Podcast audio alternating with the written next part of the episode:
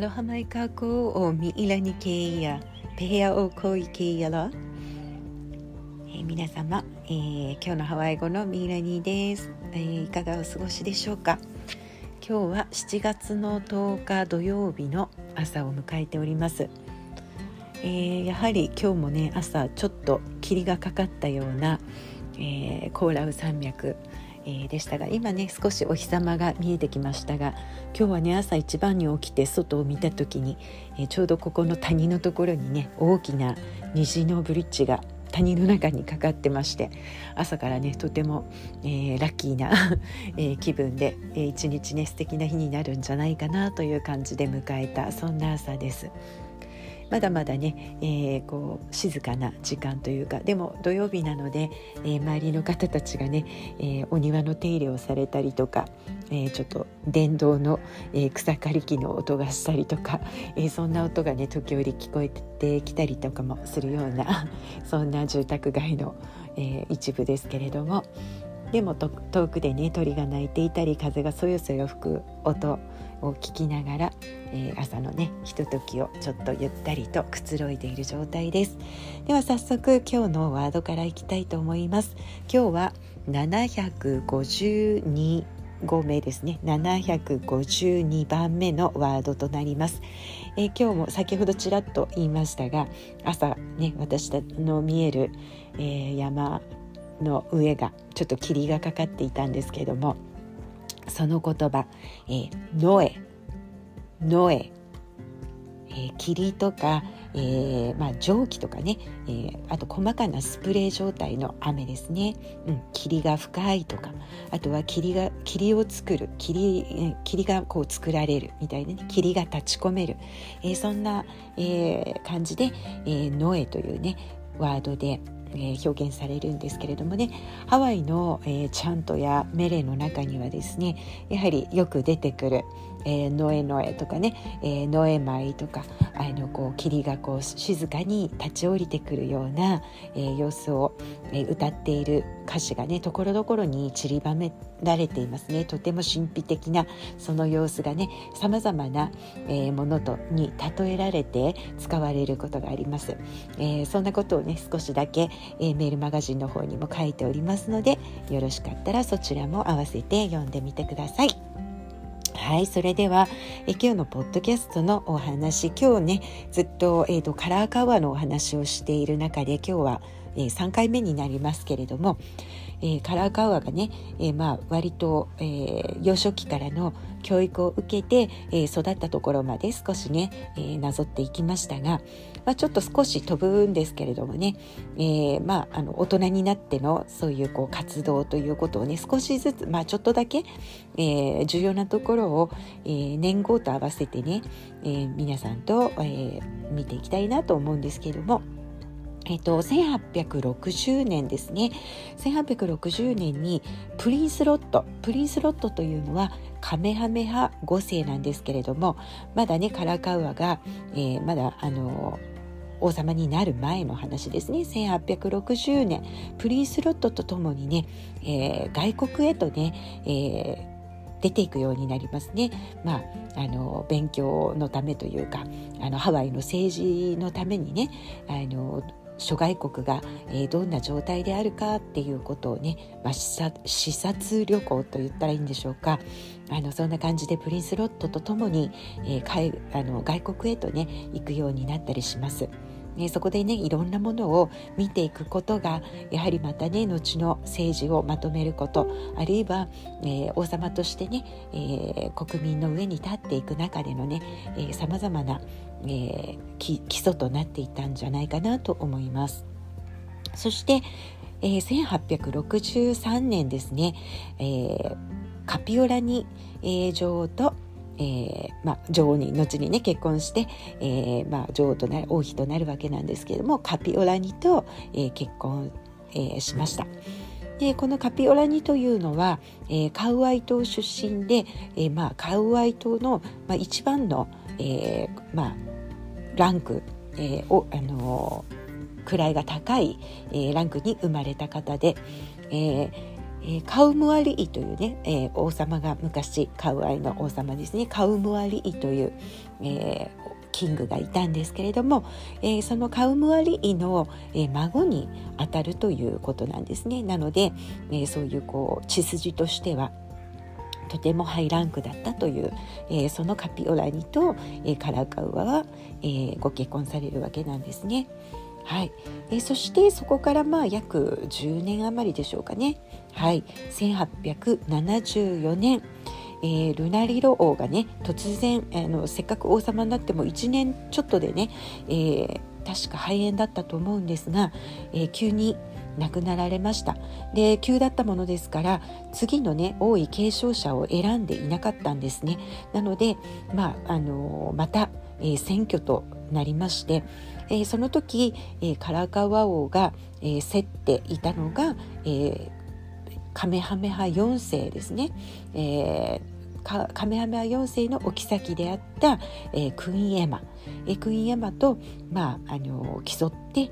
えー、カラカワが王様となるというね、えー、結果になりました。まあ、そこから王となってから、まあ、若干、まあ、その後ねさまざま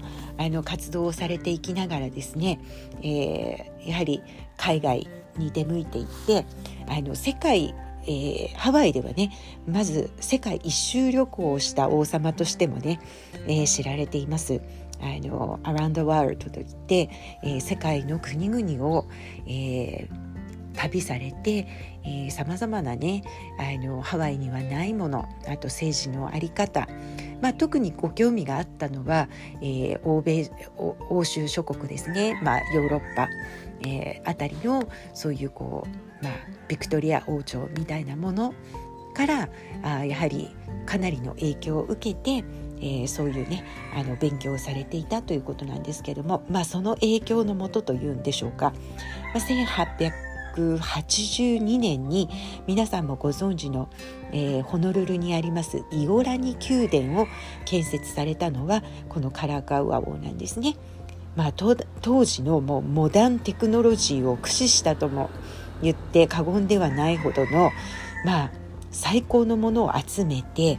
それが、まあ、ハワイ王朝映画の象徴というかねハワイ王朝が一番栄え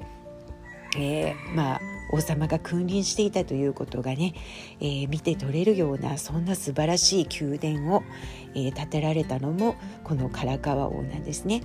まああのどのぐらいすごいかと言いますとね、えー、当時ですよ当時1882年にあのパレスの中には水洗トイレがあったということなんですね。水洗トイレそして、えー、シャワーもですね水とお湯の出るシャワーが両方ついていたということなんですね。であとは、えー、伝統ね、これ伝統がどこよりもいち早くね取り付けられたということでこれはねアメリカのホワイトハウスよりもイオラニ宮殿の方が先に電気が通っていたということなんですね。そういうことを考えるだけでもかなりのハイテク、えー、素晴らしいものをまずね、えー、世界中から集めて作られたのがイオラニ宮殿なのかなという感じですね。あともう一つ面白いのはですね電話があったそうなんですね。まあ、あのイオラニ宮殿のツアーとかができますのでね皆さんねあのハワイにいらした時は是非あの見ていただきたいあるいはねあの中に入って見られたことがある方もいらっしゃると思うんですけれども電話があるんですよね。あの王の、えー、まあ、オフィスからつな、がっているその電話、えー、その他にですね、えー、3つあったと言われています。もう一つの電話は、えー、2階の、えー、カピオラニ王妃のえー、寝室にあったということなんですね。本当にあの何部屋か挟んで向こう側という感じなんですけどね、えー、そこに電話があったということなんです。あとは地下にね、えー、あの王様のまああの執事というかあの王様の身の回りのことをされる方たちのあの、えー、執事室というのがあったそうなんですけれどもまずはそこにつながっていた。でもう一つはですねちょっと離れたところでホノルルハーバー近くに王様は、えー、あのボートハウスを構えていらしたんですね。まあ、あの船でちょっと出て行ったりする時にあの今からそちらに向かうから船の準備をしてくださいみたいなね、えー、そんな連絡を取り合うためのあの便宜だったのでしょうか、えー、王様の部屋の他に3つ、え、電話があったそうなんですけどもまあねあの身の回りのあのまあ、一番遠くてホノルルハーバーなのでね、まあ、もちろん馬は馬なんだかを走らせてそこに行くよりは早かったんだとは思いますがいかんせんよそに電話がない時代だったのであの王様電話を、えー、持ってきてもですね つながったのがその電話機の他に3つだけだったということでね、はい、あのなんかそれぐらいこうあの最新のもので贅沢をしたいなということだったのかなということが、えー、伺えますね。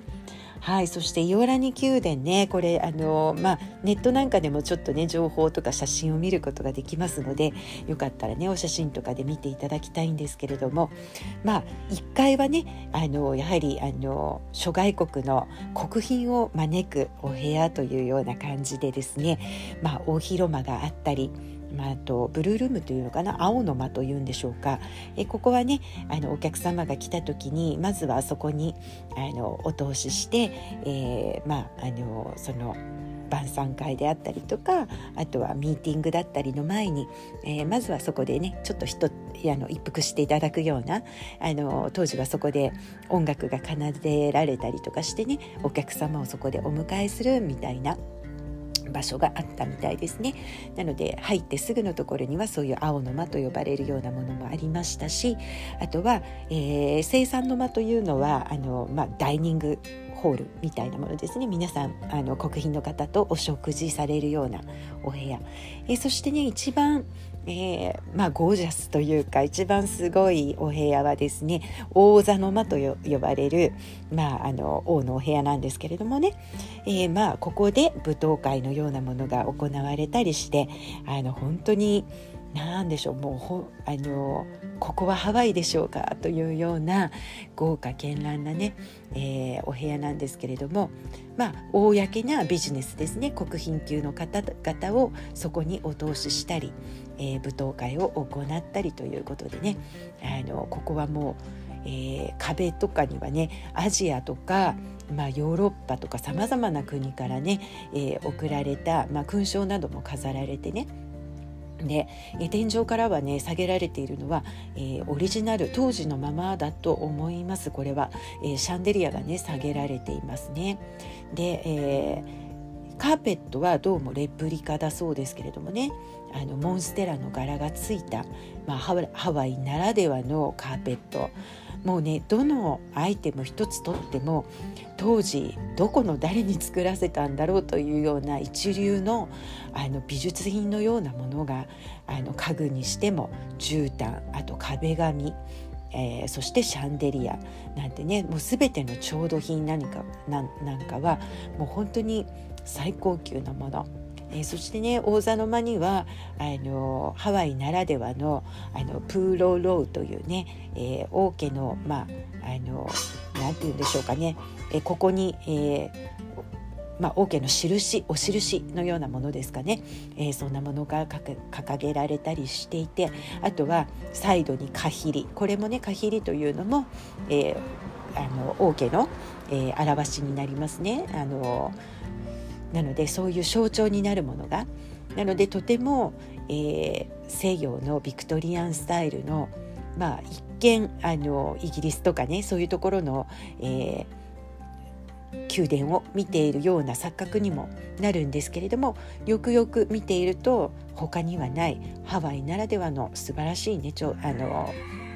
ものが、えー、かあの飾られていたり、えー、そうやって、えー、細かな部分ですね。あとあの家具とかあと階段の手すりとかなんかは、えー、コア材をね使われて、えー、あとは、えー、釜煮とかね、えー、ハワイならではのあの木材を使って、えー、作られていたりもしているのでね。あの外国から来られた諸外国から来られたあの要人たちもこのすごさハワイ王朝のすごさを、えー、この宮殿に入ることでね目の当たりにしていたのではないかななんて、えー、ちょっとえー、昔をね、えー、回想するような感じで、えー、当時の映画がね、えー、頭に浮かぶなというそんな景色のイオラニ宮殿です。なのでねどうぞ皆様ハワイに来られた際はねそんなところにもちょっと立ち寄って見られると、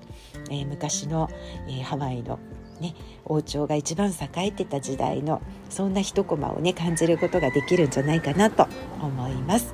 ではね今日は、えー、この辺りでえー、お話を終えてまたもう少しね、えー、少し、えー、唐川のお話も続けてまいりたいと思いますのでまた明日もお楽しみにしていただけたらと思います。ではおやばれのいけやらマハロヌイマハロヌイロやおこパーカヒアパウのこおこロヘアネマイイケヤポロコラム。マラマポノアフイホーカコアロハ。